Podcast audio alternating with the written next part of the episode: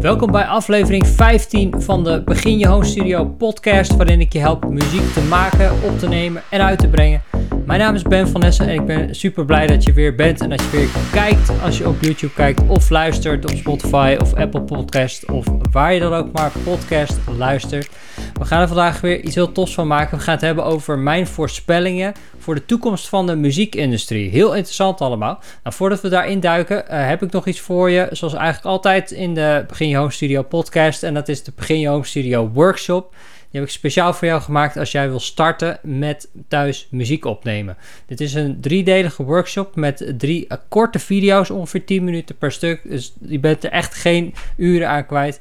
Waarin ik jou uh, uitleg welke apparatuur je bijvoorbeeld nodig hebt om jouw home studio op te zetten. Maar ook hoe je dan muziek gaat opnemen en gaat produceren met een heel simpel gratis muziekprogramma.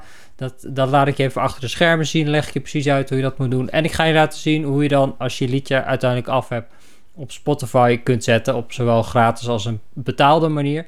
Dus een hele interessante, hele waardevolle workshop. Die ik eigenlijk eh, best wel zou kunnen verkopen als ik zou willen. Maar die wil ik je graag geven.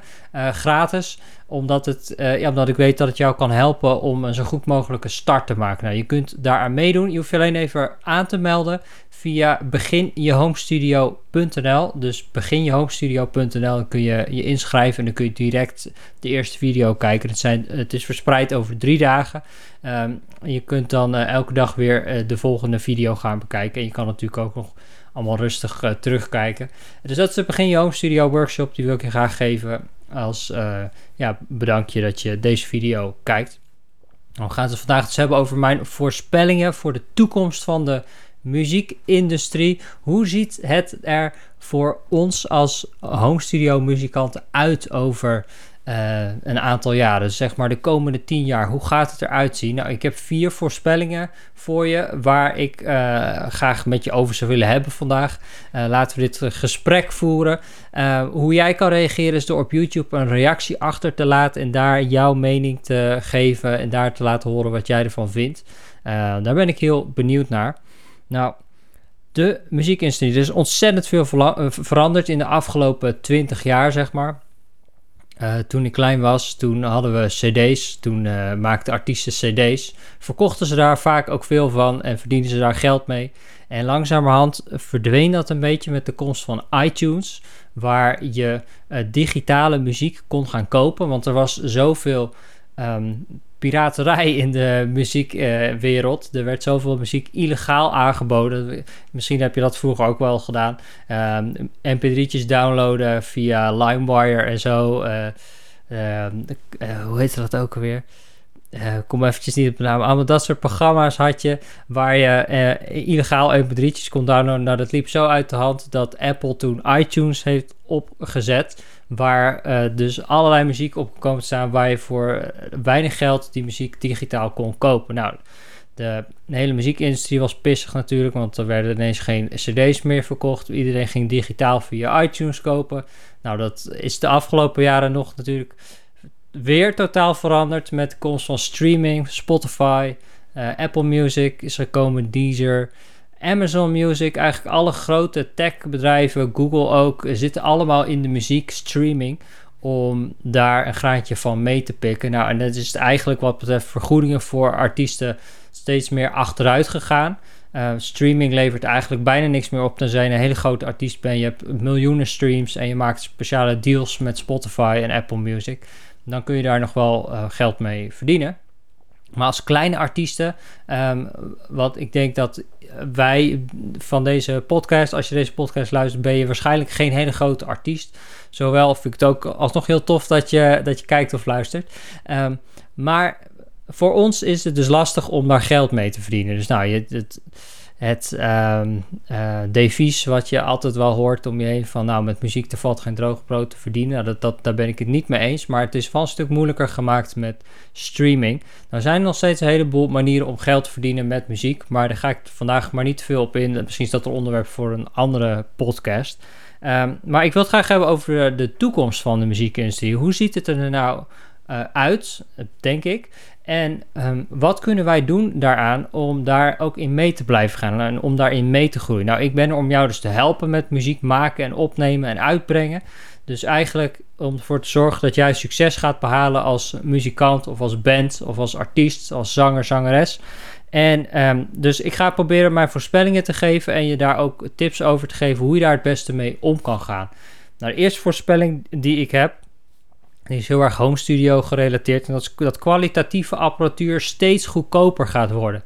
Nou, dit is iets wat ik de afgelopen 15 jaar ongeveer heb gezien. Eigenlijk sinds dat ik zelf ben begonnen met mijn home studio.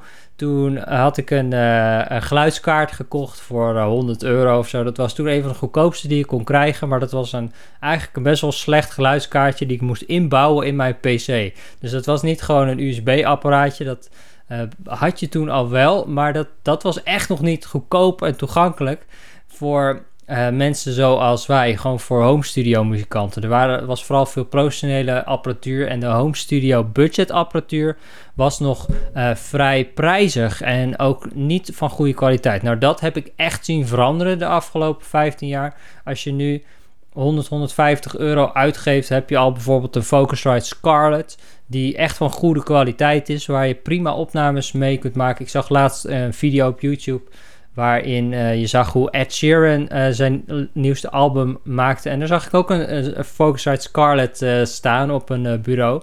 Die hij dus gewoon gebruikte. Misschien voor demo-zang. Maar misschien is dat wel de zang die op het album is beland. Who knows? We zullen het nooit weten. Maar dat zie je steeds meer. Dat die apparatuur die heel erg bereikbaar is voor ons. Die betaalbaar is. Dat dat ook van steeds hogere kwaliteit wordt. Als je bijvoorbeeld kijkt, en dan hebben we het over de iets meer high-end home studio apparatuur naar Universal Audio. Die maken de Apollo interfaces. Nou, dat zijn um, super kwalitatieve uh, externe geluidskaarten die met software in de computer net zo gaan klinken als hele dure analoge microfoonvoorversterkers. Dus dat je daar Neve voorversterkers op kunt zetten als een soort uh, software, uh, als een soort app eigenlijk. Dus dat soort dingen zie je nu gebeuren. Dat de hardware toegankelijker wordt, maar dat er ook veel met, met software gaat gebeuren. En ik voorspel dat dat alleen nog maar meer gaat worden. Dat dat soort hele kwalitatieve interfaces veel goedkoper gaan worden. Maar je ziet ook al bijvoorbeeld bij Box Music, die hebben Divine microfoons. Nou, ik heb hier de Divine M mic, waar ik alle podcasts mee opneem. En ook heel veel muziek mee opneem, bewust om te laten zien dat je met een microfoon van nog geen 30 euro goede opnames kunt maken. Nou, dat was ook echt nog niet zo 15 jaar geleden.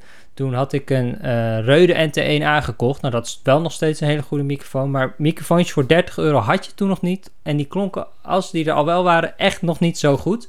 Dus die apparatuur, dat wordt steeds meer op schaal geproduceerd. Waardoor de kwaliteit omhoog kan en de prijs omlaag.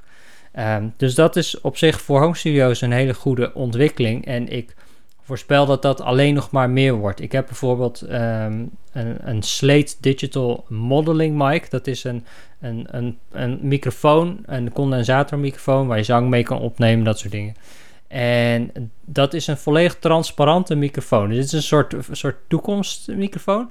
Want de microfoon zelf, die, die, die heeft een volledig um, vlak frequentiebereik. Dus hij klinkt eigenlijk volledig neutraal. Maar in de software, dus hebben we het weer in de computer, kun je daar modellen op zetten. Waardoor het klinkt alsof je ineens door een hele vette vintage Neumann microfoon opneemt. Of een Sony C800 of een Telefunken microfoon. En dan kun je gewoon klik klik er doorheen scrollen en je hebt ineens de toegang tot eigenlijk de, de klank van al die vintage microfoons. Nou, dat is een hele toffe ontwikkeling en ik denk dat dat nog veel verder gaat. Je ziet dat ook met uh, Antelope Audio.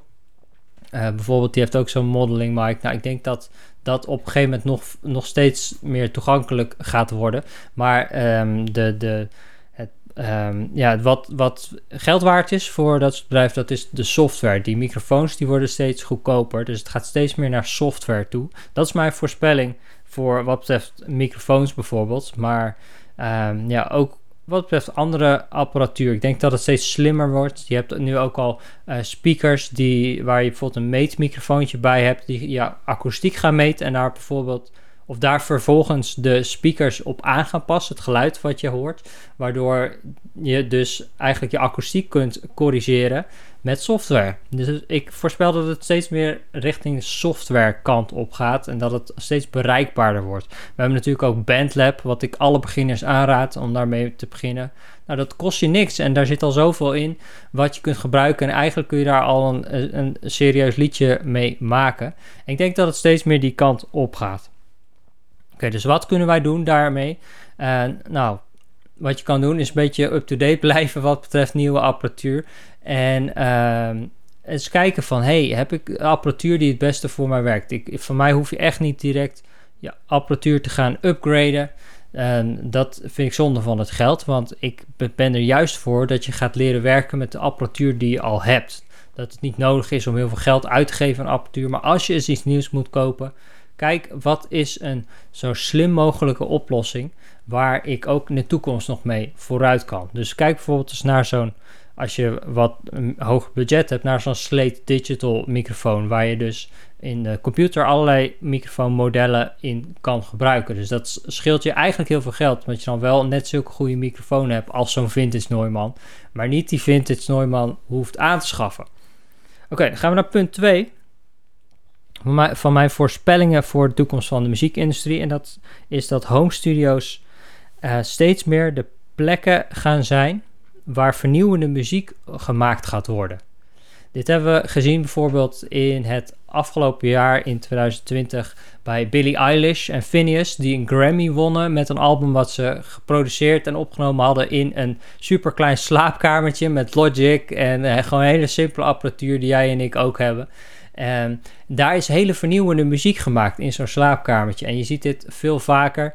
Um, bijvoorbeeld uh, Charlie Puth, ook zo'n popartiest. Die maakt gewoon ook muziek vaak in zijn huis met een simpel MIDI-keyboardje. Ik zag toevallig toen straks nog een video te kijken van hoe hij die uh, muziek maakt. En laten zien hoe hij een bepaalde hit van hem heeft gemaakt. En dan gebruikt, hij bijvoorbeeld precies hetzelfde MIDI-keyboard als wat ik hier heb staan.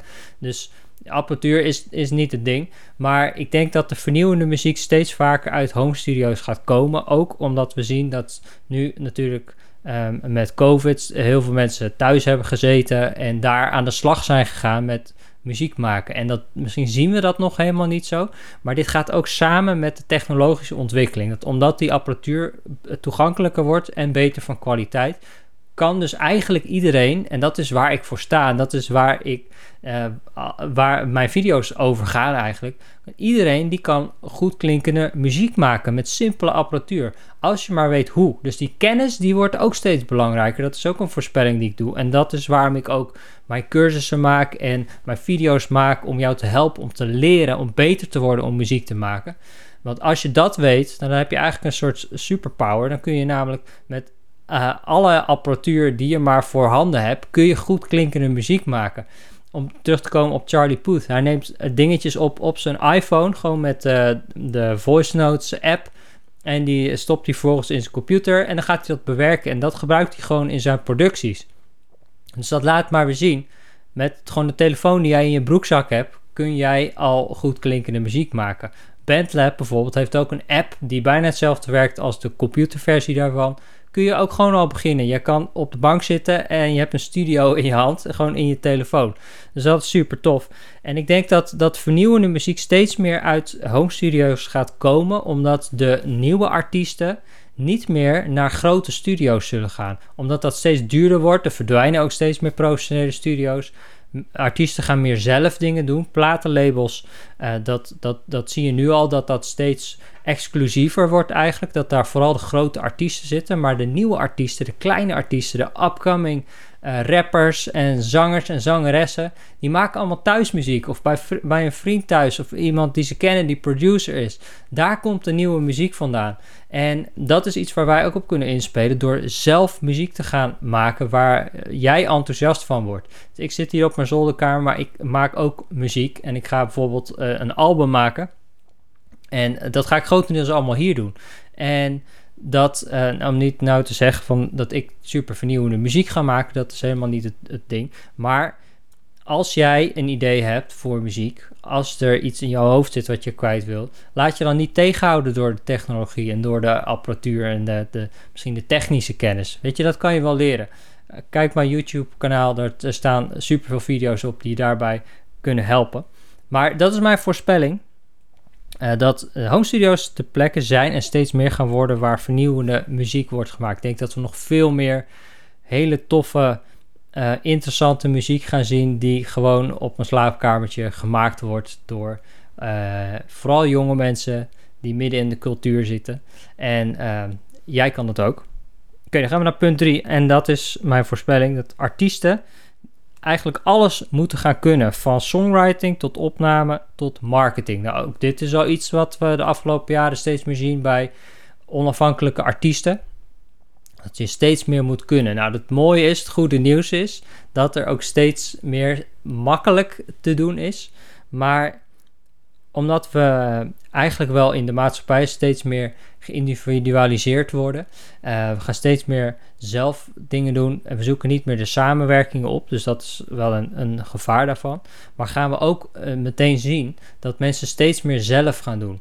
Dus jij kan bijvoorbeeld heel makkelijk een albumcover maken door gewoon even op Canva uh, iets in elkaar te knutselen. En dan heb je een super professioneel uitziende albumcover. Jij kan zelf je muziek produceren um, met Bandlab. Je koopt voor een paar tientjes een USB-microfoon. Je kunt je zang opnemen. Dat klinkt al super goed en professioneel.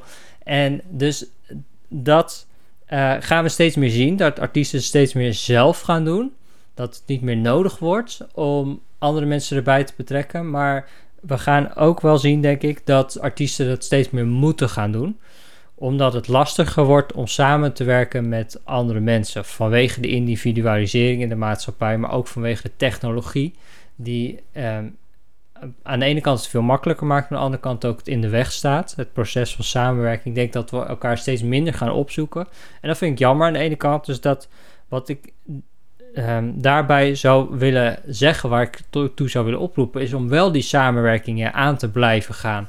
Want dat is uiteindelijk wel wat je muziek beter maakt. En dat zeg ik ook tegen mezelf. Want ik ben ook iemand die in mijn bubbeltje blijft zitten hier en, en zoveel mogelijk zelf wil doen.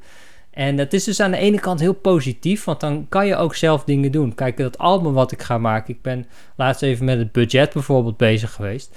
En um, ja, hoe meer ik zelf doe, hoe goedkoper het natuurlijk wordt en hoe haalbaar het wordt, haalbaarder het wordt om zoiets te maken. En dat geldt voor alle artiesten natuurlijk, ook voor grotere artiesten die lagere budgetten hebben. Die zullen ook creatiever moeten gaan omspringen met dat budget en meer zelf zullen gaan doen.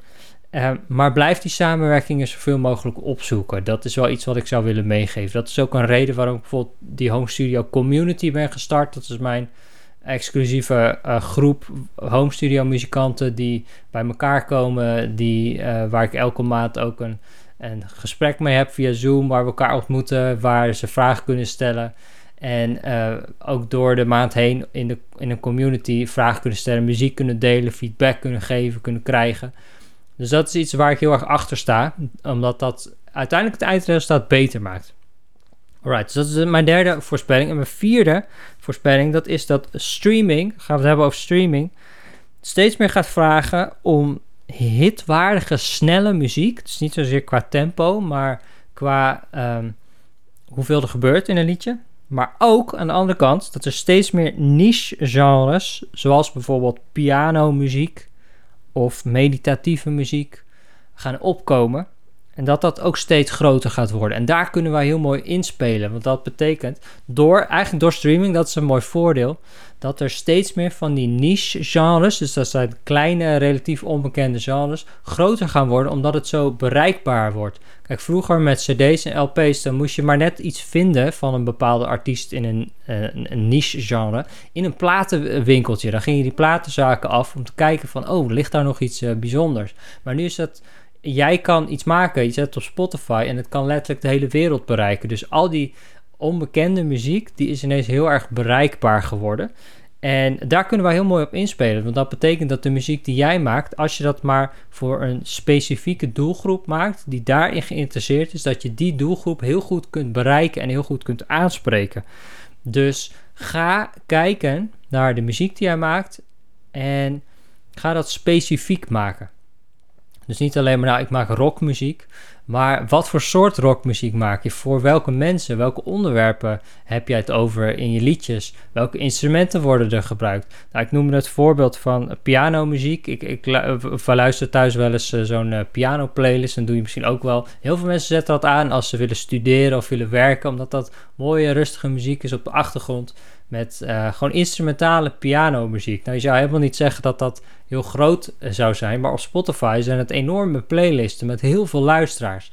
En dus dat soort voorbeelden er zijn. Ga, er, ga maar eens kijken op Spotify wat er allemaal is. En misschien dat dat je wat inspiratie geeft voor je eigen muziek. Om te kijken waar pas ik dan precies in, in welk plaatje. En hoe specifieker je dat gaat doen en hoe erg je ook gaat inspelen op die niche, hoe beter. Dus als jij meditatieve pianomuziek maakt, ga dan ook echt de beste meditatieve pianomuziek maken. Ga niet ook nog allerlei uh, covers spelen van popliedjes en um, jazz erbij en zo. Maar nee, doe dat en doe dat heel goed.